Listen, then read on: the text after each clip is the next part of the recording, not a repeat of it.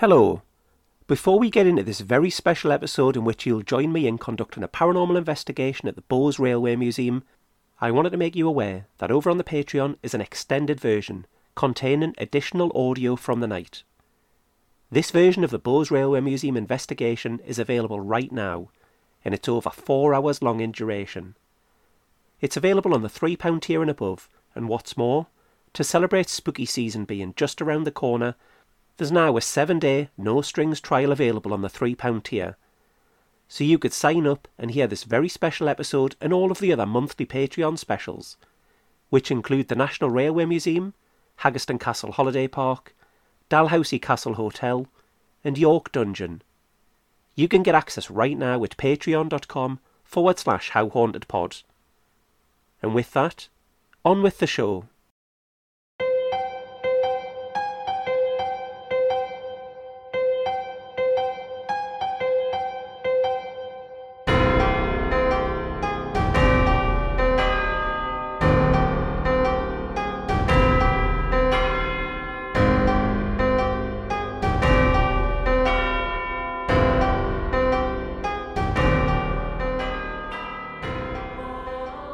I'm Rob Kirkup. Welcome to How Haunted, a weekly paranormal podcast where each episode we explore the horrible history and terrifying ghost stories of one of the scariest places on the planet.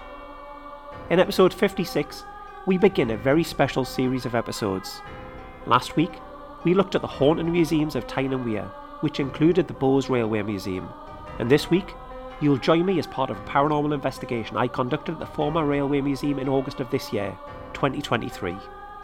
Not only will I tell you every aspect of what happened throughout the evening, but you'll hear audio from the night itself, so you can hear what happened exactly as it happened. Tonight, in the first of a three part special, let's head to Sunderland and ask just how haunted is the Bowes Railway Museum. Listener discretion is advised, as this episode features real audio from an actual paranormal investigation where anything could happen. Listen on if you dare. It was Saturday, the 26th of August 2023, and the night I'd been waiting for all summer was finally here. I was on my way to carry out a paranormal investigation with my small team, and I was buzzing with excitement about what this location might have in store for us after dark. Tonight should have seen John Crozier, Rich Stogo, my younger brother Tom, and myself join Spiritus Paranormal Investigations to take on Bowes Railway Museum in Springwell Village in Sunderland. Bowes Railway is a location you'll have heard all about in episode 55 of How Haunted. However, Tom had tested positive for COVID, so we'd have to give this one a miss. A pandemic such as COVID and the lockdowns and toilet paper shortages that it brought, not being something we'd have ever dreamt of the last time the four of us were together for a ghost hunt, way back in January 2015 at Chillingham Castle. You can hear how that night went by checking out the first ever bonus Patreon episode. We had experienced the worst summer in years. June was glorious, but July and August were largely a washout, and despite today being quite nice, there was an amber weather warning in place for the region tonight, with heavy thunderstorms promised for this evening. On my drive through Newcastle upon Tyne it had started to rain, and I began to regret my faith in the British summertime and not heed Richard's warning and suggestion that I should bring my big coat. Thankfully, the rain stopped as quickly as it had begun, Rich, John, and I met in the car park at the Bowes Railway. We caught up with one another and we grabbed our stuff from our car boots before making our way through the metal gates into the grounds of the Railway Museum. I commented that it was noticeable how quickly the nights were drawn in. It was only 7:45 and darkness had started to fall. The area outside of a building immediately to our right was filled with our fellow ghost hunters for the night, all chatting excitedly about our investigation that would run from about 8 o'clock until 2 in the morning. There was a buzz in the air as we walked through the group standing outside of the Bowes Railway Museum cafe. My eyes met that of a man wearing a Spiritus Paranormal Investigations polo shirt, and I introduced myself, already knowing who I was chatting to. This was Wayne, who I'd been exchanging emails with, and who had kindly invited us to join the group that night. Hi, uh, Rob Kirkup. Hello, Rob. How are we? Oh, hey, mate. Hello, mate. How are you doing? Yeah, champion. Brought, brought the lads together Uh, again. this is Rich and this is John. Hello, mate. You all right? We warmly shook hands, and I introduced John and Rich to him. We then met Rob Davies. Rob runs the Dead Air YouTube channel. The link is in the podcast episode description. and is somebody that I've spoken to an awful lot but never before met in person, he was going to be helping Wayne run tonight's investigation.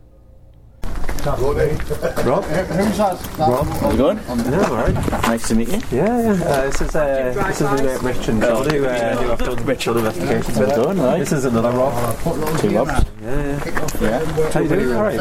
First time I've met you, isn't it? He's the man. Heard you, read you, better than you, but Yeah, aye. First time we met. the man, the myth, the legend.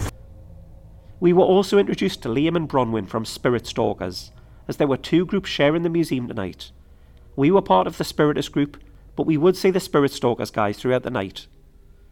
As we waited to get underway, due to a few people running late, Rob told us some of the happenings that staff had reported to him. As we chatted, I went in my bag to get my hoodie, as now the sun had gone down, it was already getting cold, something I wasn't used to considering it was still August. I was a little concerned to say that I was the only person at the event wearing shorts. Perhaps I'd completely overestimated the British summertime. I guess I'd find out as the night got underway.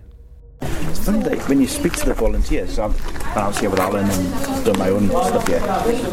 Most of the stuff they see is outside, but they get like um, poltergeisty stuff, like one of those shops around there.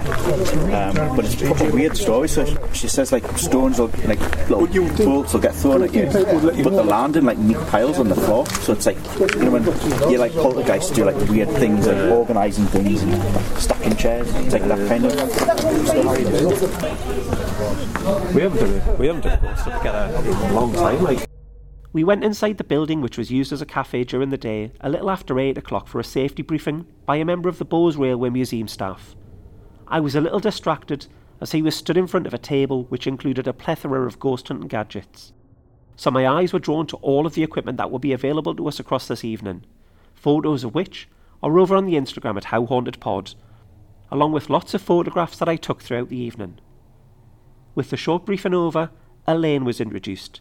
She was the other member of staff on duty, and she would be the one assigned to the group that we would be in across the night.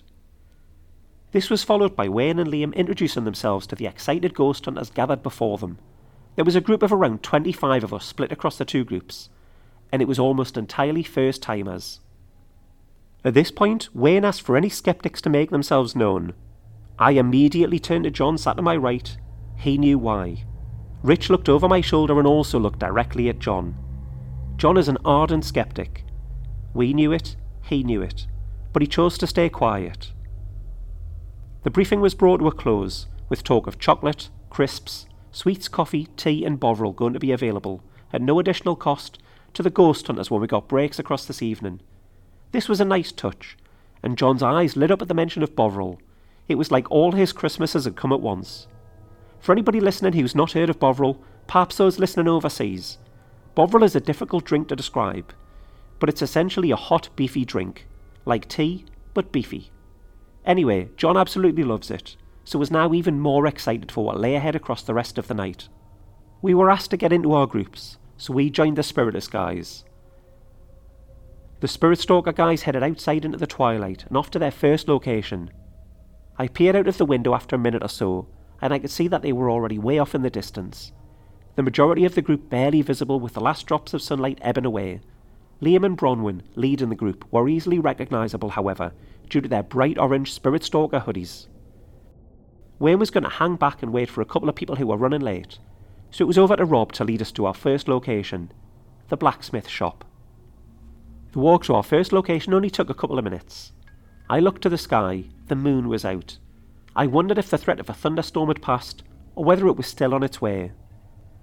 The 14 strong group were chatting excitedly, many of them having never put themselves in a supposedly haunted room before, and asked aloud, encouraged, and dared something otherworldly to make themselves known, to touch you, to speak to you, to affect you in some way. I wondered how long their laughing and smiling would last. Rob pointed to a high wall outside of an old building, the old building being the blacksmith shop.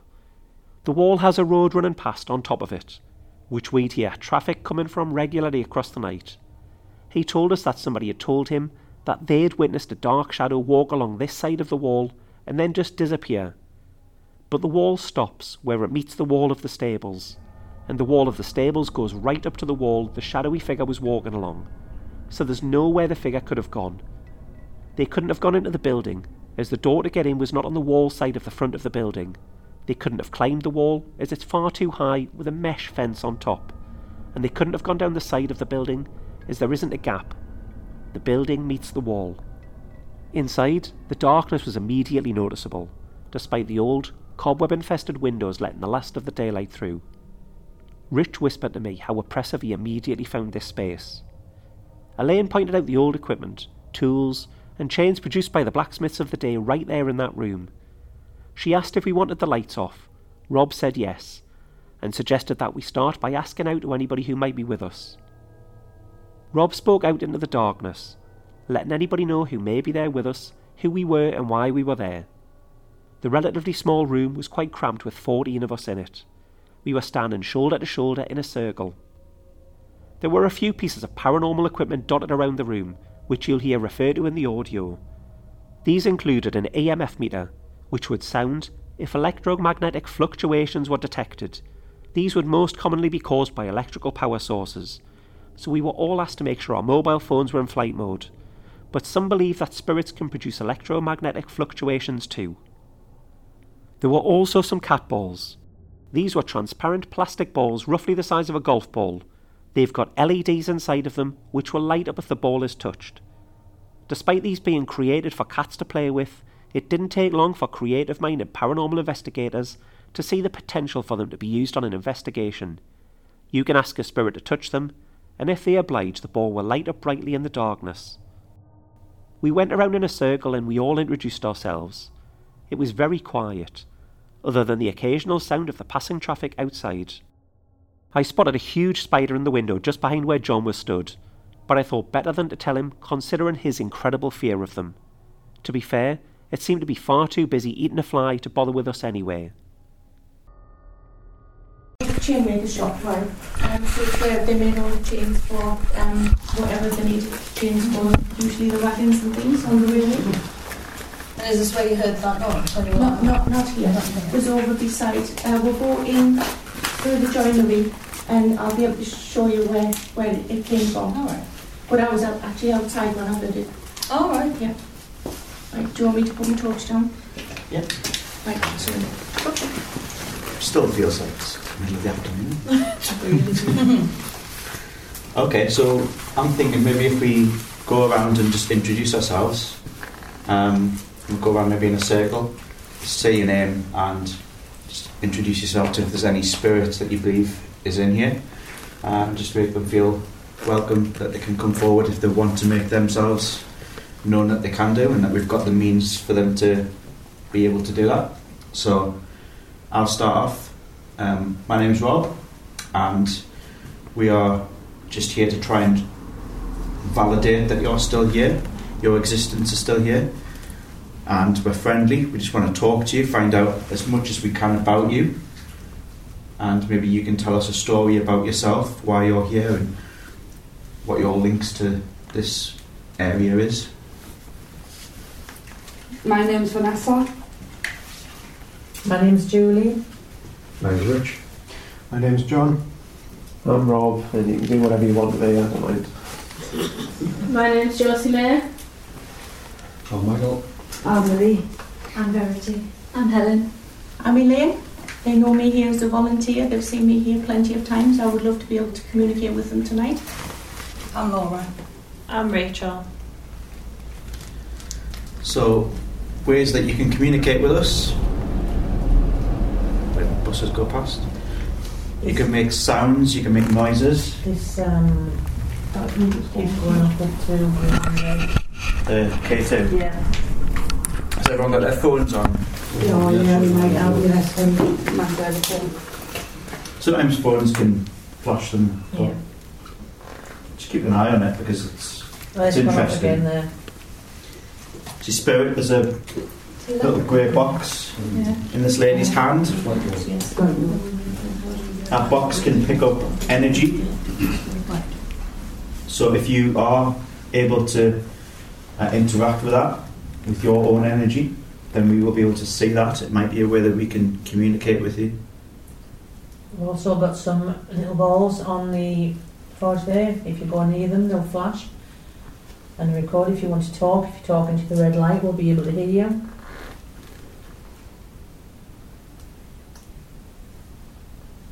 As well, if you want to affect any of us, you can do. Whether that's letting yourself know, just tug on our clothes.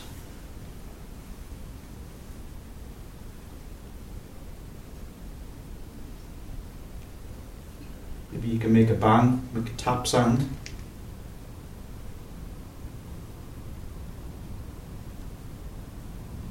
If you whistle, we'll be able to hear you.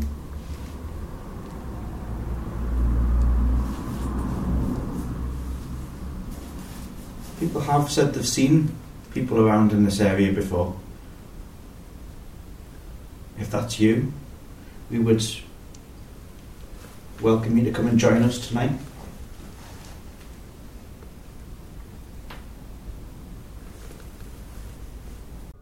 Rob led the session trying to ask out, but it was all very quiet.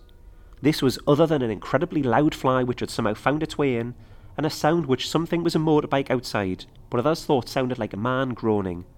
I personally hadn't heard anything other than the fly.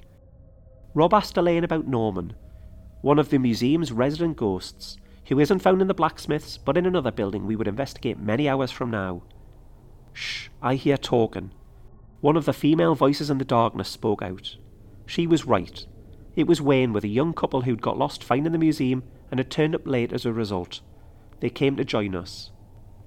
Now Wayne was here, we discussed how best to make use of the space, given the group had just grown from 14 to 17. We were all in the blacksmith's room. However, this room wasn't the full size of the building that we were in. This entire building would have once been the blacksmith's workshop, but it had now been separated into three separate rooms by partition walls. The room at the opposite end of the building was a meeting room, and the central, smallest room was a break room with tables, cupboards, and a kettle. As the suggestion was being made that we could split into three groups and spread ourselves out throughout the building, there was a sudden commotion as the door to a little cupboard had just creaked loudly. I spoke up straight away as it coincided with somebody going outside, and that door closed at the same time the cupboard door creaked.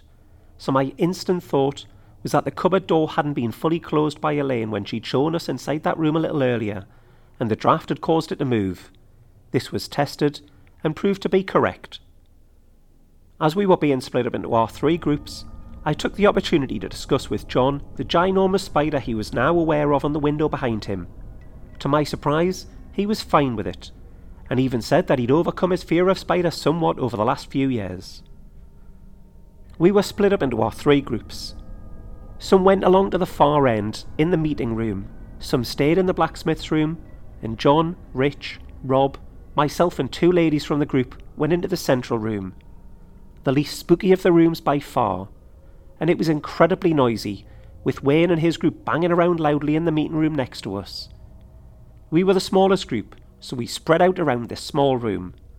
Looking at the fairly plain room, which the staff call the bait cabin, it was completely different to the eerie blacksmith room we'd just been in. But we had to remember what this room was used for back in the day, as this will have all been one huge blacksmith's workshop. We asked aloud for somebody with us to let us know. If anybody was trying to make contact, it would have been difficult to be completely sure the sound was in the room with us, such was the noise coming from the groups either side of us. Rob spoke aloud to anybody who may have been with us. He said, There's an author here who may have wrote about you. That was me. I braced myself for any possible retribution from the ghosts of the blacksmith shop. It didn't come. We are so far in the future now, your energy in your life was in the 1900s, the 1800s. We'd like to learn more about you. We mean you no harm. If you're talking to the machine with the red light on, we'll be able to hear you. If not, if you touch the balls, we'll be able to have answers that way.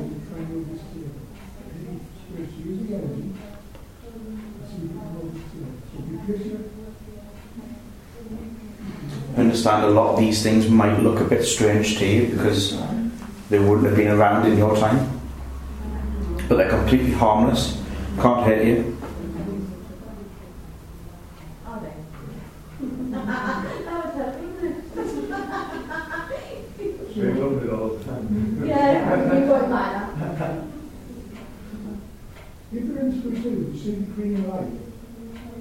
We have total respect for you and the work you carried out here. We'd just like you to communicate with us. If you want to come and touch one of us, just so that we know you're here.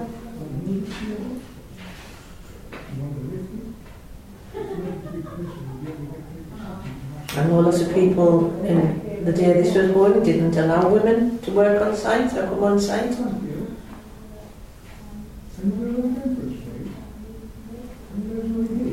How do you feel that there's women in your workplace? Do you want them to leave?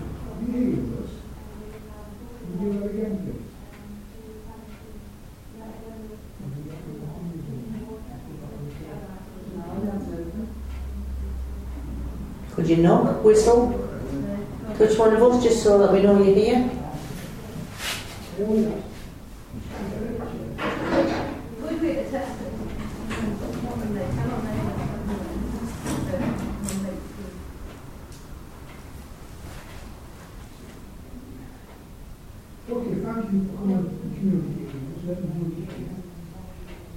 And one of you is going to whistle and see if we can whistle back.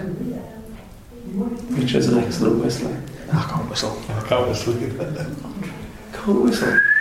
Not properly. Can you copy that?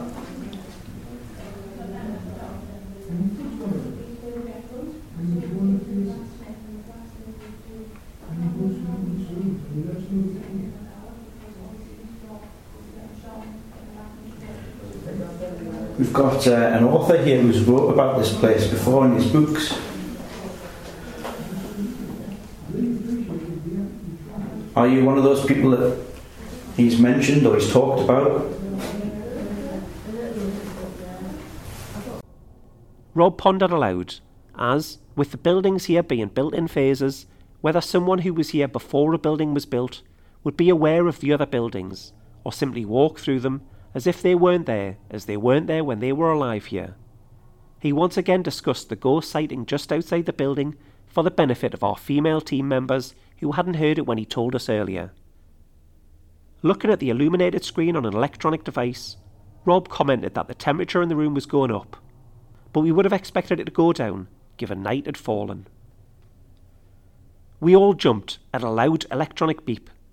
It was one of the girls' phones, although they insisted their phone was in flight mode, so the notification shouldn't have been able to come through.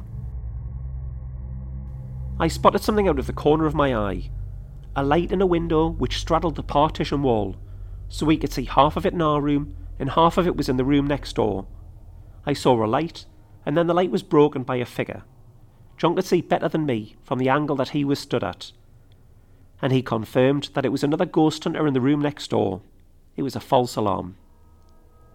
The group from the blacksmith shop came into our room, and with the clock striking 9 pm and an hour of our investigation over, we swapped with them. Our small group of six headed back to the darkness of the blacksmiths. Is that reflection in that window from next door? I think so, yeah. So there was a light in the, win- the Yeah. window there, and there was somebody's head moved by somebody in the next bit with a torch. Is it like that light out there is reflecting through? Yeah. Yeah, Because when you see was moving there in the cars, you can see the So there was lights. definitely somebody in the in the light that was in that window. There was definitely Somebody in that office hall. Somebody moved past the light. Yeah, there's somebody moving. Oh, was there somebody there? Yeah. Right, that's fine. At least there's a, a light probably. I just needed somebody to tell us that we were eyes weren't Not yet. It's good to ask them quickly. The interesting thing is, um, I know someone from a while ago had an experience, he was a complete skeptic, he had an experience where that wall outside, he saw a figure going along it, but on the side of the wall. But then when he went out to check, the building goes straight up to the wall, so there was no way they could have gone there. Yeah, Um, couldn't have got down the side or anything. and you couldn't climb up it because it's got like a mesh on the top. Yeah. So she before- said the stables were There's there. those stables along Yeah. there, The yeah. stables were on there where the horses were kept. So maybe it was something that when that wall wasn't there, it's it's just walked. Mm. There's somebody in here that throws things at people because um, Amanda, who used to work here, she got um, someone threw a bit of metal at her. I don't fancy getting that on us. It's also what else. So, Right, well, that shouldn't do that, should it? Because mine's just went off with a notification on flight mode, like.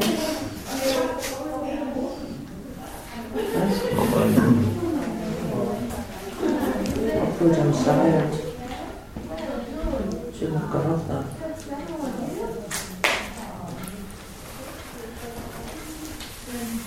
Do you know what that noise was then? was it? Was that the sound of, that would have? Is that phone? normal? Oh, was it? Okay.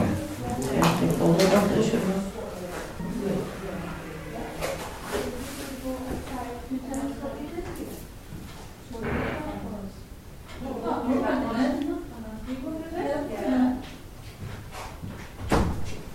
Oh, sorry, George. Oh, you're alright. Just want, I don't know if you want to stop over. Yeah. Yeah, why not? Did you have any luck? No. No, You get anything in here? no. Nope. No, pretty flat. This area these days is what we call the bait cabin. You want to leave them balls on there? Yeah, you can. I've left one in there as well. What's the time? Nine o'clock. We're swapping rooms. Cheers. Leaving the bake, having a go back in the blacksmith's room. The room was noticeably darker than the room we just left, which seemed strange given the enormous window we had in this room.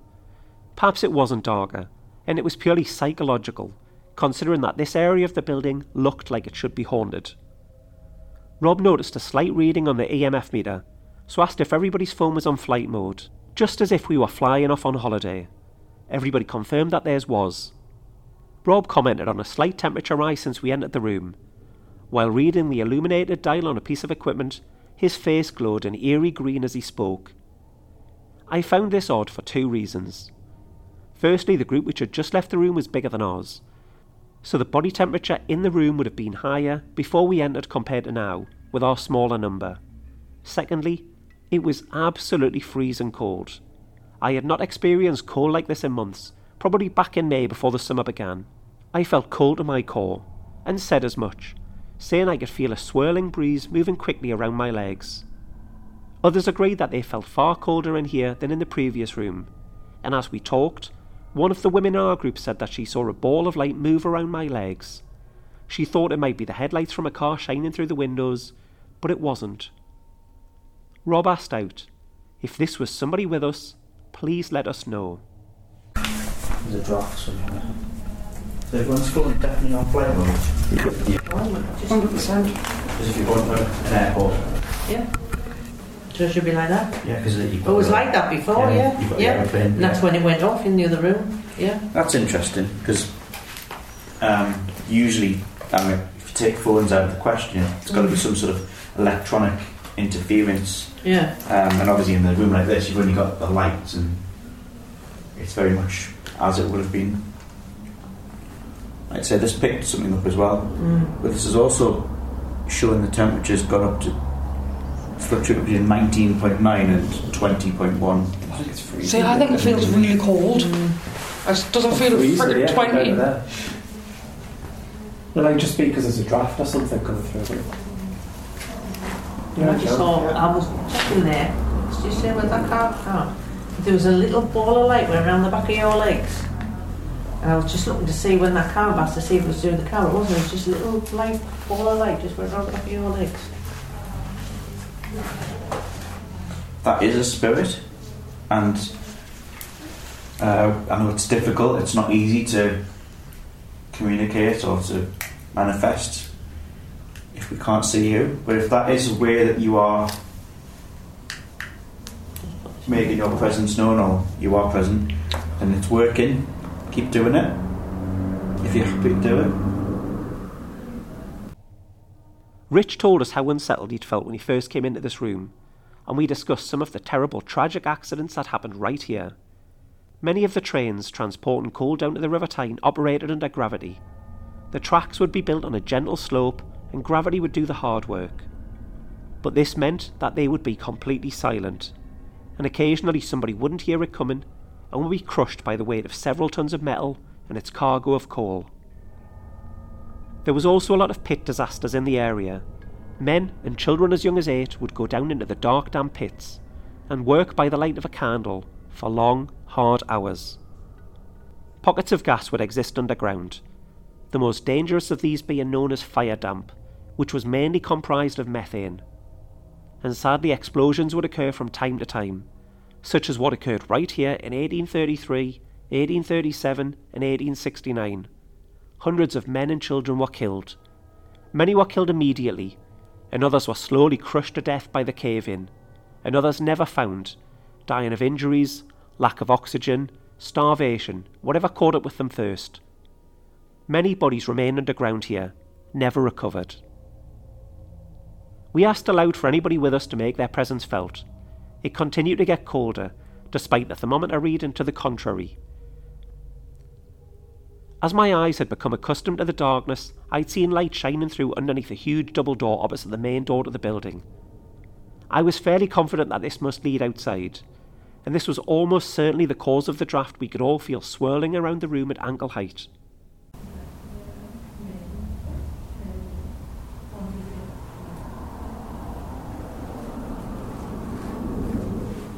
Maybe a lot of children on this site. A lot of the you know, kids used to go down the mine, but because they were younger, they didn't have the concentration.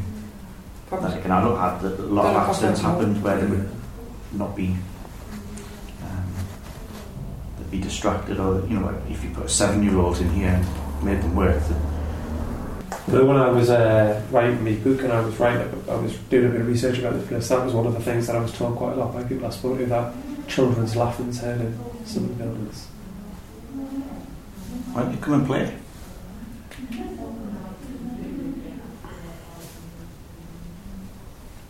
I bet they could make some of these chains rattle. I bet it would be really funny if you scared us. Rattle the trains and I'll probably jump.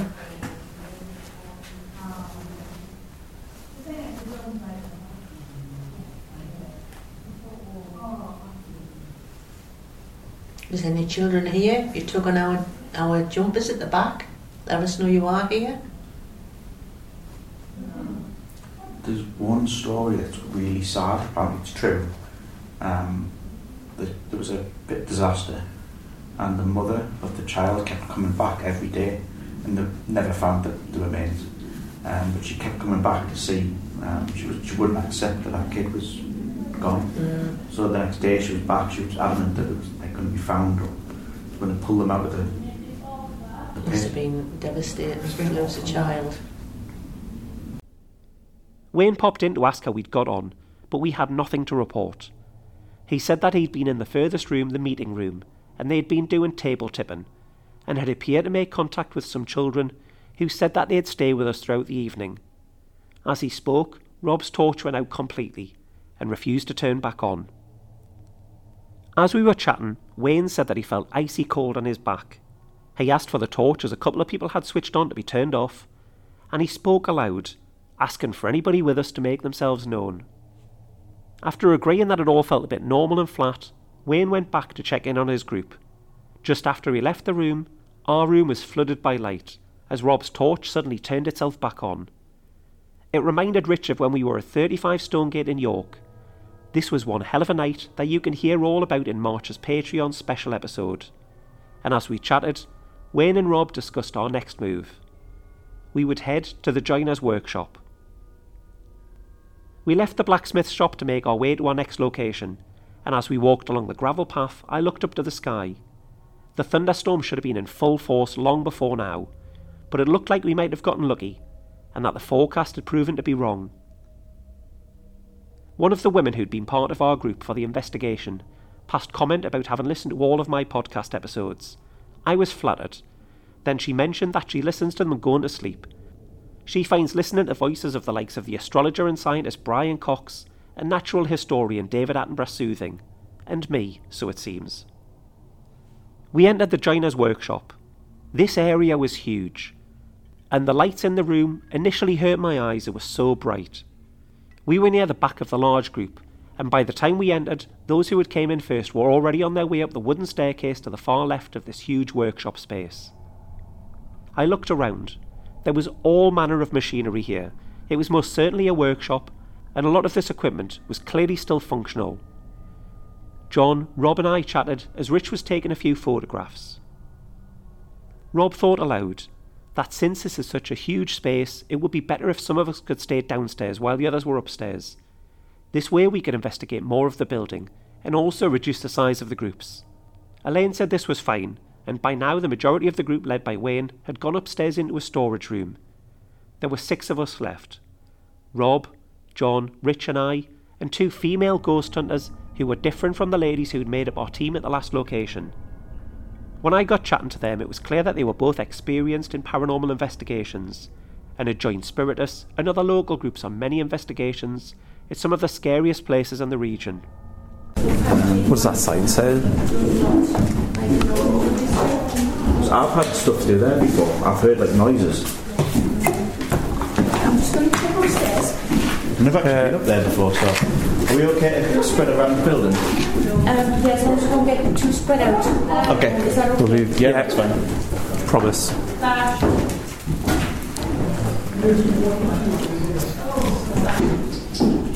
I'm thinking if we go through there, so we get further away from them, so it might feel uh, Yeah. What's this building? uh, the workshop. Workshop. That's the word I was looking for. We're in the workshop. It's uh, half nine. We had a huge space downstairs to investigate. But with Wayne and the other 10 members of the group right above us, it was very noisy. So instead, we passed through a doorway into another section of the workshop. It was in darkness. We all clicked on our torches, keeping them low to the ground. This helped us navigate safely around a bend to the right, and with every step we took, the sound from the other group got quieter and quieter, until we could barely hear them at all. I'd also not been able to hear our own footsteps on the stone floor, as it was covered in a layer of sand. I chatted to Rich as we walked. I asked him if he'd overheard the news coming through the radios that Wayne and Rob were using to keep in touch with Liam and the Spirit Stalkers group elsewhere in the Railway Museum. They claimed to have actually seen some shadowy figures moving around in the building that they were in. I took a photo as we walked and noticed that there was a fine mist in the image. I showed Rich and Rob, and we were trying to rationalise what it could be. It couldn't have been my breath, as it wasn't cold enough for my breath to be visible. When we reached the far end of the room, we stopped and spread ourselves out. Before turning off my torch, I took the opportunity to look around to see what was all around us. There was an enormous piece of machinery. I wasn't sure what it was used for, but as I illuminated it, Rob explained that they used this during the day for demonstrations for the visitors. There were some metalwork and lathes which had been used recently, as there were metal shavings left all over, lying around on the equipment and littering the floor. Five of us stood perfectly still at the end of this long, narrow room. John, as he tends to do, stood well away from us, halfway down the room. He was maybe 15 feet away, but now the lights were off, I couldn't see him at all. The only light I could see was from a window at the bottom of the corridor, which was just around a bend. If I was to step to my left ever so slightly, I wouldn't have been able to see it at all. I was very cold. I didn't know it at the time, but there was a huge door out of the building just behind the large piece of machinery which was right behind me. This would almost certainly account for the cold air which was swirling around me. Rob suggested that we try asking out to see if we could coax anyone with us to let us know. So this is like a really soft wall now. Like get it on your shoes, it's like sand. Oh, yeah. So at least you know you'll hear somebody walking along because it didn't sound different. Oh, yeah, there's sand on the floor. Sand on the floor. It's massive, this building, isn't it? Yeah. Did you hear what you were saying about them getting figures in the other building? Mm-hmm. Forward to getting over there. Yeah. Because we've never really seen them before. said this is quite active as well. Though. It looks like it should be. Yeah.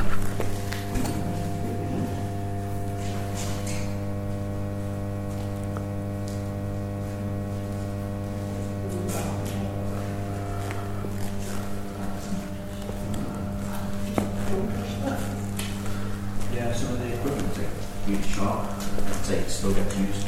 Good job, look at that. Mm-hmm. Is that just. What's this? Don't know. We, like the mist and something. Oh. You got something? I don't know, I took a photo. I mean, it might just be the way that it works when you haven't got the uh, flash on, but. Like, I don't know what this stuff is here in the foreground. Like a mist? Yeah. Because it's not really breath. No. So I came here last year and I heard like, I mean, there was stuff that stood outside the door, so they weren't like, knew it wasn't them. Yeah. But there was like a, some like block of wood or something, like wooden, made a clunk while I was in here. I, was probably like, where those two people are now. Yeah. And it sounded like there was damage in it. But It's huge, this building. yeah. I think we've lost uh, John down the bottom.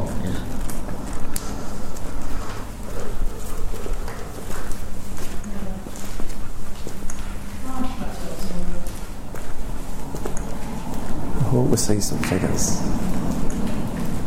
Let's say um, the other group over there radioed before and says, Are you getting anything? I said, No, it's quiet. We've seen like movement in the shadows and all sorts. Wow.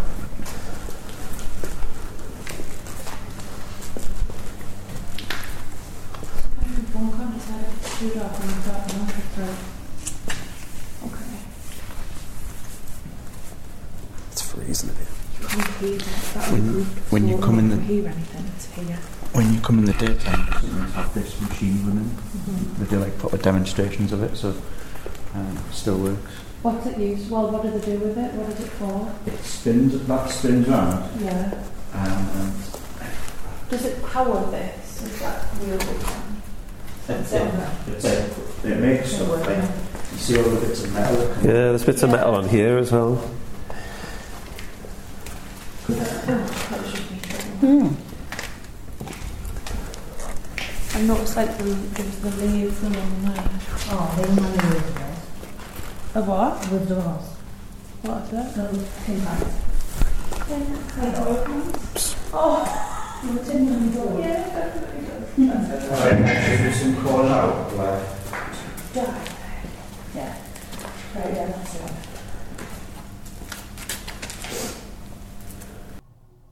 Rob started speaking, and immediately a sound was heard, like a shuffle. It came from the far end of the room we were in, beyond John, down to where none of our group was situated. I hadn't heard it, but some of the others clearly had. Rob asked for anyone with us who might have made the sound to do something else. What was that? one of the girls asked.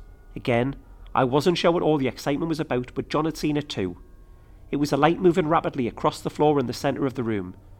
We tried to work out what it could be. There was a window, so perhaps it was the headlights of a car shining past as it went in a certain direction. We waited, listening for traffic outside, and when we could hear them approaching, we watched.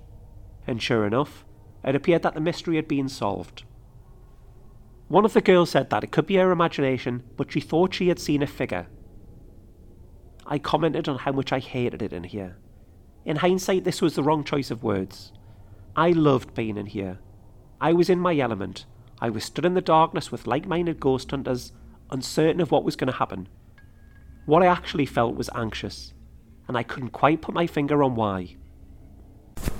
Okay, so we are just having a little look around your building, trying to see if we can communicate with any spirits in here. Oh, that was my touching my glasses by No, I wasn't. It was down Was there. it? from down there. Mm. Down there, definitely. Like what kind of sound? Like a Tapping noise or something?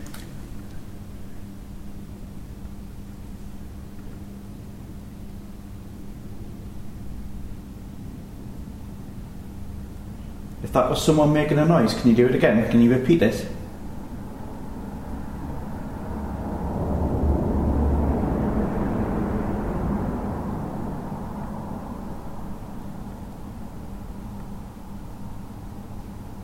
What was that? Did you see the light? yeah. Above, is it a door? There's a door there. Right. Okay. It's probably just a car going past the shoulder. It's at the top of the door. Yeah. Mm, well, I can see the light at the bottom of the door. You've seen the bottom of the door. Yeah, I but- saw the top. I seen the window. It was. Oh, there. Ah, see, yeah, see the, the light just gone past the window there, didn't it? Mhm. What? What was the light on the floor? What? Yeah. Did you see that? I saw that. Yeah. So Wait a minute, see what this corridor Come is? through the window there. On the floor. Uh huh. But I don't know. What was that on the floor? I don't know. I saw that. Rob asked for anybody with us to copy him. He knocked twice. We all heard two clear knocks in response. We tried again. We got nothing. We tried again, and there was two more knocks. Then they just kept on coming. Not every time, but there appeared there must be something going on. After one particularly loud pair of knocks, Rob insisted it must be the other group upstairs. But as I looked up to the ceiling of the room we were in, it was clear that there was no first floor above us. The other group were upstairs, but they were around the corner. They couldn't have been far enough around for us to hear them. I was convinced of that. If there was a natural explanation for it, it was unlikely to be our fellow ghost hunters elsewhere in the building. We heard some more knocks. These coincided with a vehicle going past. I suggested perhaps as a manhole cover or drain on the road. And the two knocks could be a vehicle going past. The first knock being when the front wheels go over it, and then the second knock being when the back wheels go over it.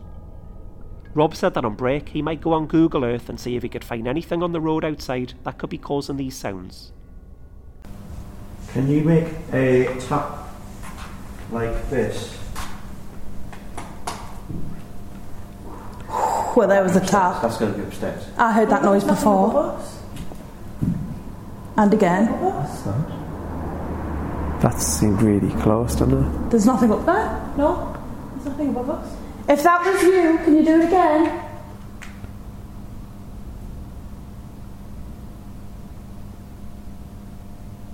Copy this noise.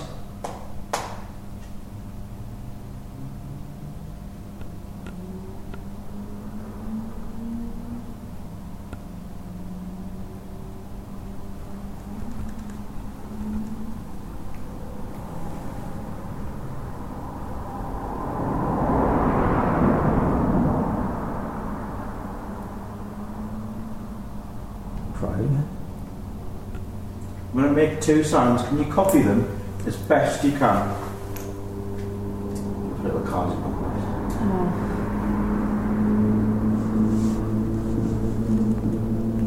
Oh, so two taps. I haven't my top yet. No, but I heard that. I heard two knocks as Two well. taps.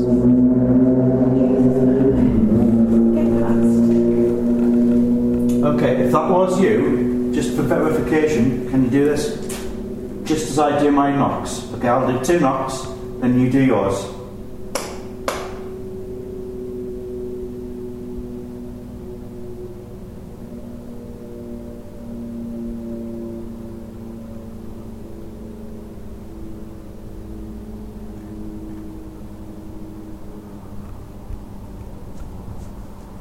Are you still able to do that? I'll try it again.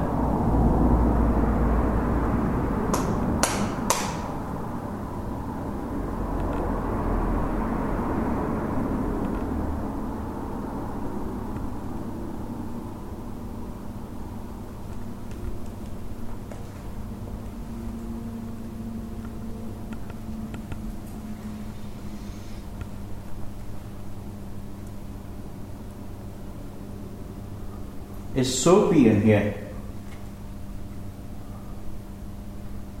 Or Norman? That banging was strange because there's nothing up there. And it was like it was coming from up there. Sounds like it was hitting the wall. All I think of is because they're like stairs that they went up, so like the temporary wooden, like that's obviously being added later, I think. Uh-huh. So I don't know, like It's quite a way away, though, isn't it? The wolf walked quite away from the mapping.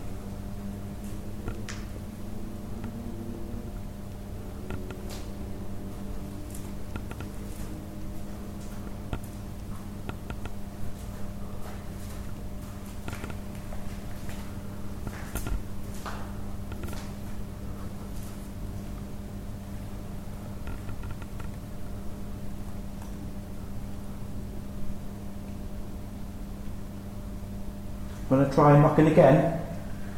You can hear you, and it's a good thing. So if you're happy to communicate with us, this could be a way that you could talk to us. Um, this is the sound. Can you copy it?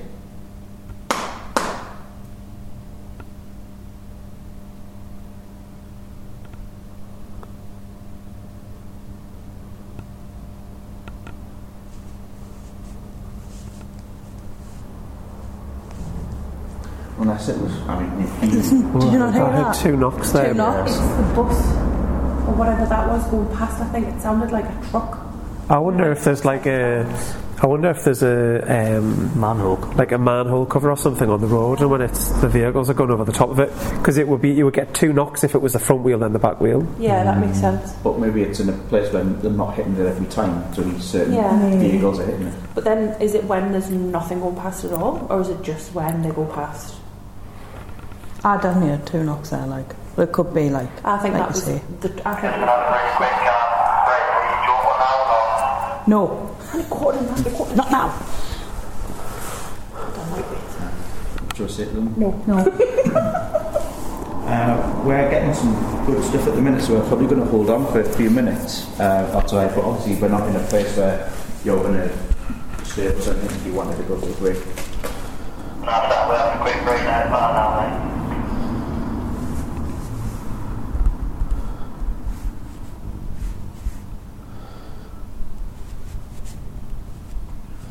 During the break, I'll go on because obviously you're not be able to go outside, but uh-huh. I might go on like Google Earth or something to look to see if there's any Yeah. Good idea, that.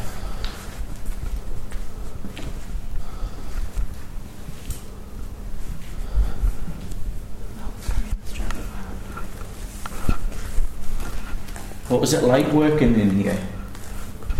This was where you worked.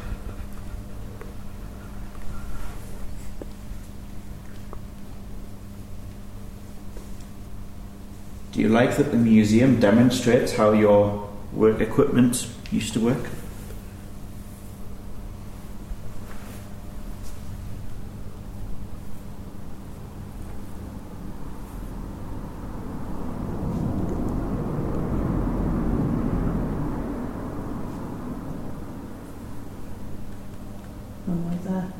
I wonder if it's just on one side of the road. It depends on what way the traffic's going. Or if it's like in the middle of the road, but they're, they're only going to hit it if the wheels are positioned of near the same. It's something to bear in mind at least. I mean, if we heard it when there wasn't any traffic going past, then perfect. I'm trying to think now, like when we did hear it, I don't know. Was there anything going past? are you recording it? Yeah, So you, you when you listen back to yeah, it, yeah. 'cause that's what I was thinking. I know. I think Richard's recording as well, aren't you? yeah.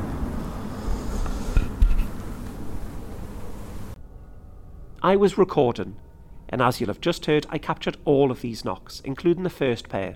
Let's have a listen again. Can you make a tap like this? Well, there was a tap. That's going to be upstairs. I heard that noise before. And again. As you'll have heard, these knocks came when there was no traffic passing. So if the traffic wasn't to blame, who or what was? We asked aloud again for anybody with us to make themselves known. I felt an involuntary shiver pass through me. We got some more responses to knocks, but these did seem to coincide with the traffic. Rob thought aloud as to whether the other group might have been to blame in some way. It was impossible to rule out, of course, but given that we didn't hear them at all, it seemed so unlikely. Rob's torch suddenly stopped working again, and at exactly the same time, Rich asked if I just made a noise. Other members of the group had heard it too. I had no idea what he was talking about. He said it sounded like a metallic sound. Rob said that he thought it sounded like one of the little metal pieces left over on the tools from the metalwork hitting the ground. We dropped one, and I said I didn't hear anything. Everybody else immediately said that it sounded exactly like what they'd heard. I dropped another one. I heard it.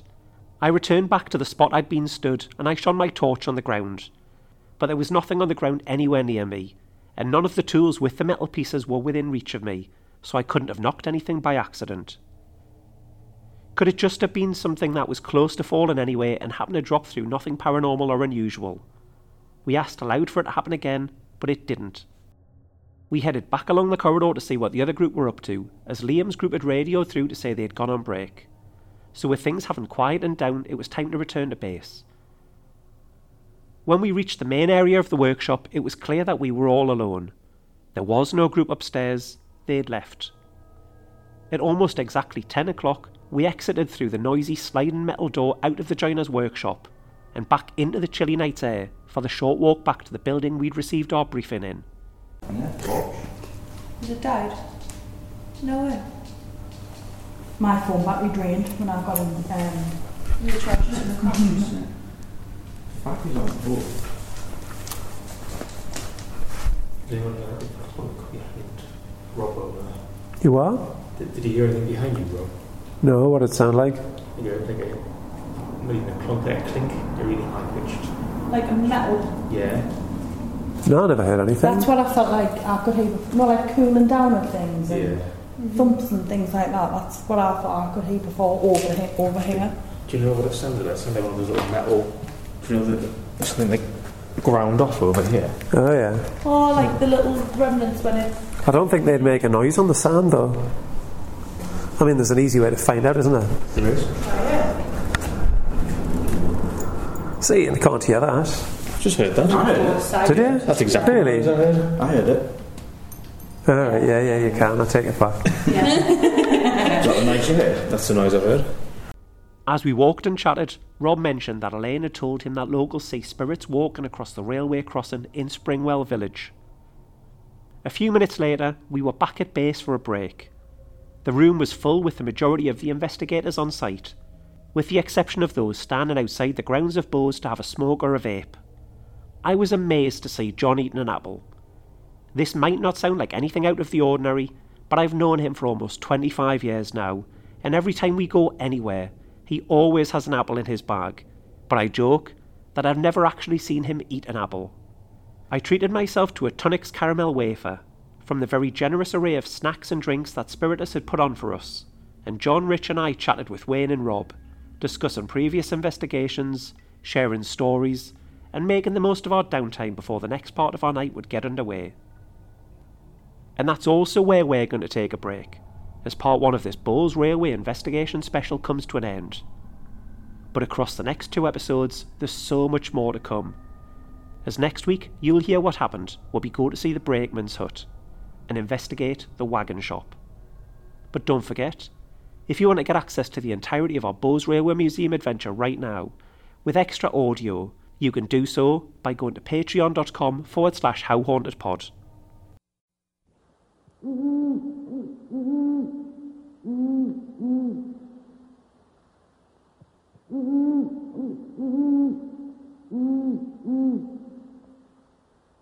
You can follow How Haunted on Twitter at, at HowHauntedPod or over on Instagram at HowHauntedPod, where you will see photos galore relating to our investigation at the Bowes Railway Museum.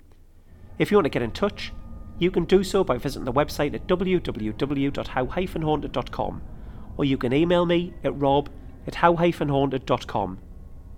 If you'd like to support the show, you can sign up to one of three Patreon tiers. They start at as little as £1, and there's currently a free 7 day trial for anybody signing up to the £3 tier. On the £3 tier, you can get early ad free access to episodes, and a monthly bonus episode where I conduct a paranormal investigation, which this month is the extended edition of the Bowes Railway Museum, just in time for spooky season, covering the entire night in one epic episode which includes almost three and a half hours of audio from the night itself. And speaking of Halloween, I have something very special lined up next month for the Patreon episode for the scariest time of the year.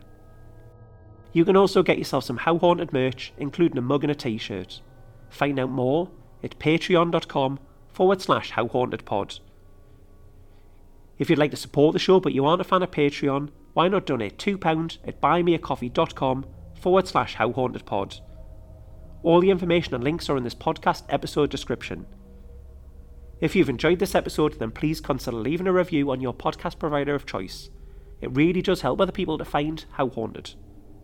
Next time out, our investigation at the Bowes Railway continues, as we visit the brakeman's hut and then the wagon shop.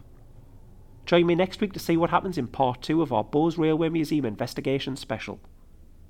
Thank you so much for accompanying me on our paranormal adventures once again. Stay safe, and join me next time when we will once again ask the question how haunted?